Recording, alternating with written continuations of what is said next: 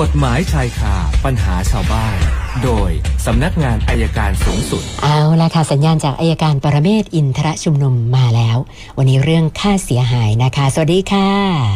สวัสดีครับคุณเสือนครับ เชิญค่ะอาจารย์อยากจะคุยประเด็นเรื่องค่าเสียหายมันมีอยู่เรื่องที่น่าสนใจ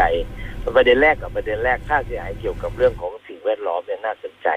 อย่างเช่นเอ่อชาวไร่ชาวนาเนี่ยนะเขาเขาทำไร่ทำนาอยู่ดีๆอะแล้วมีการไปตั้งโรงงานอุตสาหกรรม อยู่ในบริเวณที่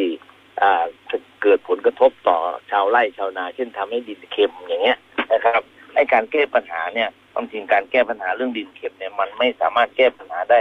ภายในวันเดียวจบ เพราะฉะนั้นไอ้ค่าเสียหายเนี่ยมันต้องมีค่าเสียค่าเสียโอกาสในการทำมาหากิน เช่น ไปทำให้นาเขาเค็มอย่างเงี้ย กว่าจะแก้ปัญหาเรื่องดินเค็มหายได้เนี่ยมันไม่ได้ใช้เวลาเป็นวันสองวันมันอาจจะต้องเป็นปีนี่ครับ ถ้าโรงงานอุตสาหกรรมไปทำอย่างเงี้ย ชาวไร่ชาวนาเนี่ยสามารถฟ้องเรียกค่าเสียหายในอนาคตไว้ได้ ประการที่หนึ่งก็คือยาวเลยมันถ้ามีการคำนวณแล้วว่าค่าเสียหายที่จะเกิดขึ้นจากไอ้ไอ้ดินเค็มจะแก้ปัญหาได้สักกี่ปีก็เรียกผลประโยชน์ที่จะเกิดขึ้นได้ ประการที่สองอย่างกรณีที่มีอยู่เรื่องหนึ่งที่น่าสนใจแต่ผมว่าน่าสนใจก็คือเรื่องของโรงงานอะไรที่คงเตยตอนนั้นระเบิดสารเคมีระเบิด แล้วก็ชาวบ้านก็ได้รับความทุกข์ทรมานบาดเจ็บนะครับ ฟ้องไปแล้วเรื่องที่โรงงานระเบิดว่าฟ้องไปแล้วเรียกค่าเสียหายได้ แต่ว่าค่าเสียหายคิดมาถึงวันที่ฟ้องนะครับ ว่ามันน่าจะพอแล้วเมื่อแค่นี้นะครับ แต่ต่อมาเนี่ยไอ้ผลจากการเคมีระเบิดเนี่ยเข้าไปสู่ร่างกายเขาเนี่ย มันไปส่งผลอีกทีเนี่ยก็ประมาณผ่านไปที่ห้าหกปี ไอ้กรณีอย่างเนี้ยก็สามารถเรียกค่าเสียหายเพิ่มเติมได้จากคดีเดิม ไม่ต้องไปฟ้องคดีใหม่นะครับ แต่รู้สึกจะมีกำหนดระยะเวลาต้องไม่เกินสิบปีว่าไม่เกินสิบปีถ้าเกิดความเสียหายขึ้นในสิบปีเนี่ย ก็จะสามารถฟ้องเรียกร้องได้เพราะฉะนั้นค่าเสียหายบางทีที่เราถามกันมาเรื่องการเอารถไปซ่อมแล้วระหว่างทางไม่ได้ใช้รถต้องเสียค่าเช่า มันก็เป็นค่าเสียหายนิดหนึ่งเพราะฉะนั้นแนวคิดในเรื่องของการเรียกค่าเสียหายเราเรามีมีหลายวิธีแต่เราผมเห็นชาวบ้านบางทีไปเจรจาต่อรอง แล้วก็คิดค่าเสียหายแค่วันที่เจรจา บางครั้งค่าเสียหายที่จะเกิดขึ้นในอนาคตเนี่ย ถ้าสามารถคิดได้ให้คิดเผื่อไปด้วยค่ะครับเราจะมาโต้แย้งกัน เพราะว่า มันมันไม่จบนะคุณสนันอย่างเช่นว่าทุกพลภาพอย่างเงี้ย วันเนี้ยกระดงกระดูกกระเดี่ยหักอะไรเงี้ย ก็คิดว่ามันหายไปถึงเวลามันยังมีอาการออกอีกอันนี้เขาเรียกค่าเสียหายได้ ก็ฝากนะครับใครที่จะเรียกค่าเสียหายถ้ายังถ้ายังไม่เคลียร์ว่าค่าเสียหายใดบ้างเนี่ย แนะนำว่าให้โทรมาถามก่อน แล้วไปค่ะฟ้องคดีกันดีกว่าครับค่ะวันนี้คุณสนันมีคำถามไหมครับ เริ่มที่คุณบุญชอบนะคะปรึกษาเรื่องอุบัติเหตุค่ะอาจารย์ เขาบอกครับว่าเกิดอุบัติเหตุเขาเนี่ยเป็นฝ่ายเสียหายครับร้อยเวรก็นัดคู่กรณีมาคุยกัน จะได้ไกลเกลี่ยให้รับผิดชอบค่าเสียหายต่างๆนะคะ ปรากฏว่าครับอีกฝ่ายหนึ่งไม่มา ไม่คุยแล้วก็ปิดเครื่องหนีเลยนะคะ ก็เลยขอคำแนะนำจากอาจารย์ว่า จะทำยังไงดีให้คู่กรณีเข้ามารับผิดชอบเราอะค่ะ คือถ้าเขาไม่มาเนยนะครับ แนะนำว่าต้องฟ้องต้องฟ้องคดีอย่างเดียวค่ะผมก็แนะนำว่าเอารายงานประจำวันบันทึกประจำวันของพนักงานสอบสวนมาเป็นตัวประกอบไว้ค่ะแล้วก็ดำเนินการฟ้องไม่ต้องรอนานนะครับ ฟ้องถ้าเราไม่มีค่าธรรมเนียมเราขอยกเว้นค่าธรรมเนียมได้นะครับแต่ถ้าเราพอจะมีค่าธรรมเนียมเราจ่ายไปก่อน เราชนะคดีเราก็เราก็เรียกจากคนคู่กรณีได้ ถ้าเขาไม่ให้เราก็ยึดทรัพย์สินได้ครับค่ะ คุณคมสันสอบถามเรื่องบุตรบุญธรรมนะคะ อายุ 24 ปี ปรากฏครับว่าเสียชีวิตนะคะเขาก็ไปคุยกับแม่ของบุตรบุญธรรมนะคะ ก็ตกลงกันได้ว่า จะให้คุณคมสันเนี่ยเป็นผู้จัดการมรดกของลูกบุญธรรมนะทีนี้ไม่ทราบว่าทางกฎหมายเนี่ยจะได้ไหมจะมีปัญหาอะไรหรือเปล่าอะคะเอ่อคนที่เป็นผู้จัดการมรดกได้ต้องมีส่วนได้เสียกับกับกองมรดกนั้น ถ้าไม่มีส่วนได้เสียเลยนี่ไม่ได้สมมติถ้า จะให้ไปจัดการเขาเราเราเรามีมีส่วนได้เสียในทรัพย์สินของของบุตรบุญธรรมไหมถ้าไม่มีเป็นไม่ได้ครับ ค่ะค่ะ คุณอัครวิทย์นะบอกว่าลูกชาย โดนแจ้งความข้อหารักทรัพย์ แล้วก็ปลอมแปลงเอกสาร ก็เลยสงสัยว่าเอะถ้าเวลาไปสมัครงาน มีการไปทำบัตรประกันสังคมเนี่ย มันจะมีปัญหาอะไรไหมคะ จะโดนเจ้าหน้าที่จับหรือเปล่าประกันสังคมไม่มีปัญหาไม่มีไม่มีปัญหาเรื่องเรื่องของการ เรื่องของคดีถ้าทำไปนะครับ แต่สมัครงานเนี่ย บางแห่งเขาก็ไม่ได้ตรวจถ้าราชถ้าราชการเนี่ยเขาตรวจแต่ถ้าไม่ใช่ราชการหรือรัฐวิสาหกิจก็ไม่ได้ตรวจสอบครับค่ะไม่ไม่น่าจะมีปัญหาถ้าทำงานเอกชนนะฮะค่ะ คุณมานพบอกว่าก่อนหน้านี้ ไปค้ำประกันเงินกู้ให้หัวหน้างาน แต่ว่ามันครับมันตั้งประมาณ 10 ปีที่แล้วนะคะอาจารย์ครับปรากฏว่าต่อมาหัวหน้างานเนี่ย นะไม่ยอมจ่ายเงินเขา แล้วก็ขาดการติดต่อไป จนกระทั่งล่าสุด มีจดหมายจากกรมบังคับคดีเรียกเก็บเงินต้นพร้อมดอกเบี้ยนะทั้งหมด 1 5 0 0 0 0 บาทนะคุณมานพก็กลัวว่าจะถูกดำเนินคดีก็เลยจ่ายไปทั้งหมดเลยนะก็เลยปรึกษามาว่าแล้วกรณีแบบนี้เนี่ย จะไปดำเนินการกับหัวหน้างานได้ยังไงบ้างล่ะคะอาจารย์ ก็เขาใช้สิทธิ์ในการฟ้องร้องต่อไปครับคือจ่ายแทนแล้วเราก็เราเราจ่ายเสร็จแล้วเราก็รับสิทธิ์นั้นมา ดำเนินคดีกับคนที่ที่เราต้องจ่ายแทนนะครับค่ะแต่จริง ๆ แล้วเนี่ยผมว่าจริงแสดงว่าไม่ได้ไปสู้คดี อันนี้คนแน่นอนไม่ได้ไปสู้คดีค่ะนะครับ ก็ต้อง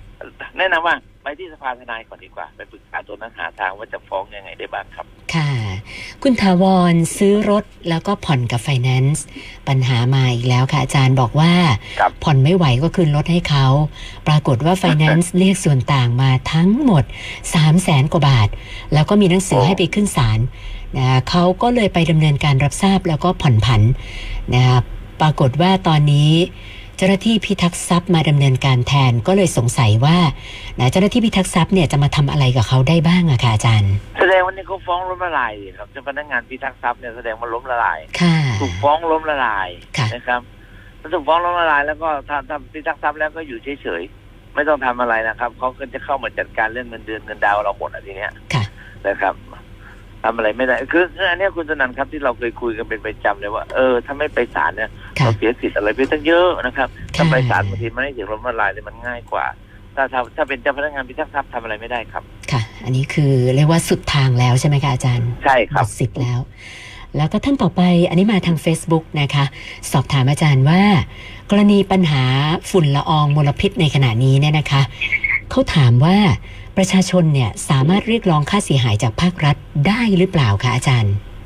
ยังไม่ชัดเจนนะครับ ตอนนี้ยังไม่ชัดเจนคือฝุ่นละอองมลพิษเนี่ยมันมาจากไหนเนี่ยเราเรายังเรายังไม่ชัดเจน มาจากรถยนต์หรือว่ามาจากอะไร แต่เราจำดูทุกทางนะครับเพราะฉะนั้นจะเสียเรียกค่าเสียหายจากภาครัฐเนี่ยมันไม่เหมือนกับโรงงานอุตสาหกรรมที่เขาปล่อย ถ้าเราอยู่ใกล้โรงงานอุตสาหกรรมเราก็ชัดเจน แต่ตรงเนี้ยรัฐเองก็ไม่ได้เป็นผู้เป็นผู้ก่อเพียงแต่ว่า อาจจะปล่อยปละละเลยตรงไหนเราไม่รู้เพราะฉะนั้นเมื่อไม่ชัดเจนก็ยังไม่สามารถเรียกค่าเสียหายได้ครับคุ ณวิชัยปรึกษาเรื่องการทำประกันชีวิตนะคะทำประกันไว้กับธนาคารแห่งหนึ่ง แล้วก็ยังไม่มีการระบุผู้รับผลประโยชน์นะคะครับทีนี้เขาบอกว่าภรรยาเขาเนี่ยไม่ได้จดทะเบียนสมรสด้วยกัน ทีนี้ถ้าเกิดเขาเป็นอะไรไปเนี่ยภรรยาที่ไม่ได้จดทะเบียนสามารถไปขอรับประโยชน์จากเงินประกันก้อนนี้ได้หรือเปล่าคะอืมไม่ได้ครับ เพราะว่าโอ้ไม่ไม่รู้ว่าเกี่ยวข้องกันอย่างไรค่ะถ้าเกี่ยวข้องที่ถูกต้องคือมีทะเบียนสมรสละหนึ่งสองถ้าไม่มีทะเบียนสมรสก็ไปแจ้งผู้รับสิทธิประโยชน์เอาไว้ค่ะถึงจะมีสิทธิ์ได้รับครับ ค่ะค่ะ คุณพรชัยกู้เงินกับคนรู้จักรู้จักกันมา8 0,000ตอนนี้เขาบอกว่ารวมดอกเบี้ยปลาเข้าไป8 4 0 0 0กว่ากว่าๆแล้ว ก็ผ่อนชำระมา 4 ปี แต่ว่าจ่ายตามกำลัง เมื่อวานนี้เนี่ยผู้ให้กู้นำหลักฐานที่เป็นสำเนาบัตรประชาชนไปลงบันทึกประจำวัน ในข้อหาไม่ยอมจ่ายหนี้แล้วมีการพาตำรวจมาที่บ้านด้วย เขาก็เลยครับปรึกษามาว่าเขาเขาควรจะทำยังไงดีอะค่ะอาจารย์ คือ การไม่จ่ายหนี้นี่ไม่เกี่ยวกับเรื่องของตำรวจนะครับค่ะไม่เกี่ยวกับเรื่องของตำรวจคือตำรวจที่มานั้นคงจะเป็นเพื่อนหรือเปล่ามาบางทีมันเป็นการเขาเรียกอะไรอะ แสดงศักยภาพค่ะอาจจะเป็นการขู่เล็กน้อยซึ่งซึ่งไม่ใช่แหละครับก็ถ้าถ้าเราไม่จ่ายหนี้เขาแล้วเขาเขาจะได้อยากจะได้เขาก็ต้องไปฟ้องเรียกเรียกให้ศาลเรียกจากเราครับเพราะฉะนั้นตอนนี้ก็อยู่เฉยๆไม่มีไม่มีคดีอะไรหรอกครับ ไม่โดนจับโดนเจ็บอะไรครับค่ะ แล้วก็คำถามสุดท้ายมาจากคุณเอกชัยนะคะ เขาขับรถจักรยานยนต์แล้วปรากฏว่ามีจักรยานยนต์อีกคันหนึ่ง ข้ามเลนมาชนรถเขานะคู่กรณีเนี่ยเขามีพรบแต่ว่าคุณเอกชัยไม่มีพรบนะก็มีการตามเจ้าหน้าที่ตำรวจมาในที่เกิดเหตุตำรวจบอกว่า ตามหลักแล้วรถที่ไม่ต่อทะเบียน ไม่มีพรบเนี่ย ไม่สามารถนำมาขับขี่บนท้องถนนได้ถือว่ามีความผิด แล้วก็ในกรณีนี้ รถเขาถูกคู่กรณีข้ามเลนมาชน เขาก็เลยสงสัยว่า แล้วอย่างนี้คู่กรณีจะรับผิดชอบเขาไหมใครผิดใครถูกอะค่ะอาจารย์เอาประเด็นแรกก่อนประเด็นแรก คือรถที่ไม่มีพรบนี่ไม่ใช่ขับขี่ไม่ได้ รถที่ขับขี่บนถนนไม่ได้คือรถที่ไม่ต่อทะเบียนค่ะแต่ถ้าไม่มีพรบนี่ก็ขับได้ไม่ได้ไม่คนละประเด็นกันนะครับทีนี้ประการที่สอง รถที่ก่อให้เกิดความเสียหายกับบุคคลอื่น คือรถคันไหน ถ้ารถคันที่มีพรบรถที่มีพรบก็ต้องจ่าย แต่ถ้ารถไม่มีพรบพรบเขาไม่จ่ายเนี่ยอันนี้เราจะโดนโทษหนักปรับเป็นแสนเหมือนกันค่ะเพราะฉะนั้นถ้าเราไม่ผิดเขาข้ามมา เรายังได้รับเงินอยู่ครับค่ะ แล้วก็มีเพิ่มเติมมาอีกสองครับจากทาง Facebook นะคะนะท่านต่อไปเขาถามว่าเขาเนี่ยติดหนี้บัตรเครดิต แล้วก็ไม่ได้ใช้หนี้มา 5 ปี ตอนนี้ครับจดหมายทวงมาแล้วค่ะ อาจารย์ก็เลยปรึกษามาว่าควรจะทำยังไงดีอะค่ะ คือจริงๆ ถ้าพูดโดยหลักกฎหมายในบัตรเครดิตต้องทวงภายในสองปี นับแต่วันที่นับแต่วันที่เราจ่ายไปนะครับ ถ้าถ้านับแต่วันที่เราไม่จ่ายสมมติเราครบรอบเดือนแล้วไม่จ่ายสองปีค่ะถ้าเกินสองปีก็ขาดอายุความ แต่หนี่รายนี้ผมเข้าใจว่าน่าจะเป็นหนี้ที่เขาขายให้บริษัทอ่ารับซื้อหนี้เน่าไปดำเนินการติดตามทวงถามมากกว่าครับค่ะก็ ก็ถ้าเป็นหนี้จริงแล้วมีตังค์จ่ายก็จ่ายแต่ถ้าไม่มีตังค์จ่ายก็คดีมันก็ไม่มีผลแล้วครับเพราะขาดอายุความไปแล้วครับ ค่ะค่ะ แล้วก็อีกท่านหนึ่งบอกว่าเอ่อสามีภรรยาคู่หนึ่ง ตกลงจะแบ่งทรัพย์สมบัติกัน แล้วก็มีการไปลงบันทึกประจำวันกับเจ้าหน้าที่ตำรวจไว้ ว่าฝ่ายครับชายเนี่ยจะให้เงินสดกับฝ่ายหญิง 1 0 0 0 0แสนบาท แต่ปรากฏว่าตอนนี้ฝ่ายชายไม่ยอมให้ซะแล้ว ก็เลยสงสัยว่ากรณีแบบนี้ฝ่ายหญิงจะทำอะไรได้บ้างคะอาจารย์ เออ ผมไม่แน่ใจว่าตกลงแบ่งทรัพย์สินมัน มันมันจะหย่าหรือจะอะไร ถ้าหย่ามันก็ต้องมันบันทึกไว้ในบันสัญญาหย่านะครับค่ะในเรื่องของเอกสารการหย่าค่ะแต่อันนี้มันก็มันก็เป็นปัญหาที่น่าน่าจะดำเนินการได้ เพราะว่าไอ้หัวหัวหัวที่เขาก่อนที่จะบันทึกข้อตกลงเนี่ยมันต้องมีเรื่องอะไรกัน ซึ่งถ้ามันเป็นเรื่องอะไรกัน แล้วก็ตกลงกันอย่างนี้ก็เท่ากับเป็นการประนอมข้อพิพาทค่ะบันทึกสัญญาสัญญาอ่า ประจำวันก็เหมือนสัญญาข้อประนอมหนี้อันนั้นก็ฟ้องร้องบังคับได้ครับวันนี้เข้ามาทั้งหมด 11คำถามค่ะอาจารย์ โอเคครับวันนี้รู้สึกรถเริ่มหนาแน่นอีกเหมือนเดิมครับ เดี๋ยวพรุ่งนี้จะเอาไว้โล่งแล้วค่ะพอารุ่งนี้จารย์เดี๋ยวว่ากันใหม่ค่ะฮะ พรุ่งพรุ่งนี้ครัจะบโล่งแล้วเพราะว่าโรงเรียนหยุดแล้วนะคะอาจารย์เอาวันนี้หยุดใช่ไหมฮะใช่ค่ะเขาประกาศให้โรงเรียนหยุดเรียนกันแล้ว เนื่องจากปัญหาฝุ่นพิษเนี่ยค่ะฝุ่นใช่ไหมใช่ค่ะนี่ผมก็แล้วเขาเป็นประกาศให้ราชการหยุดงานบ้างเลยครับก็นั่นน่ะสิคะอาจารย์ตอนต่อไปมั้งคะ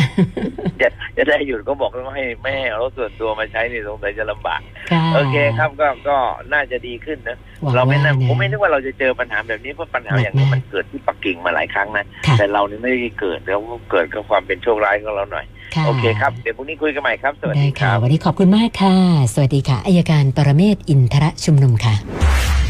กฎหมายชายคาปัญหาชาวบ้าน โดยสำนักงาน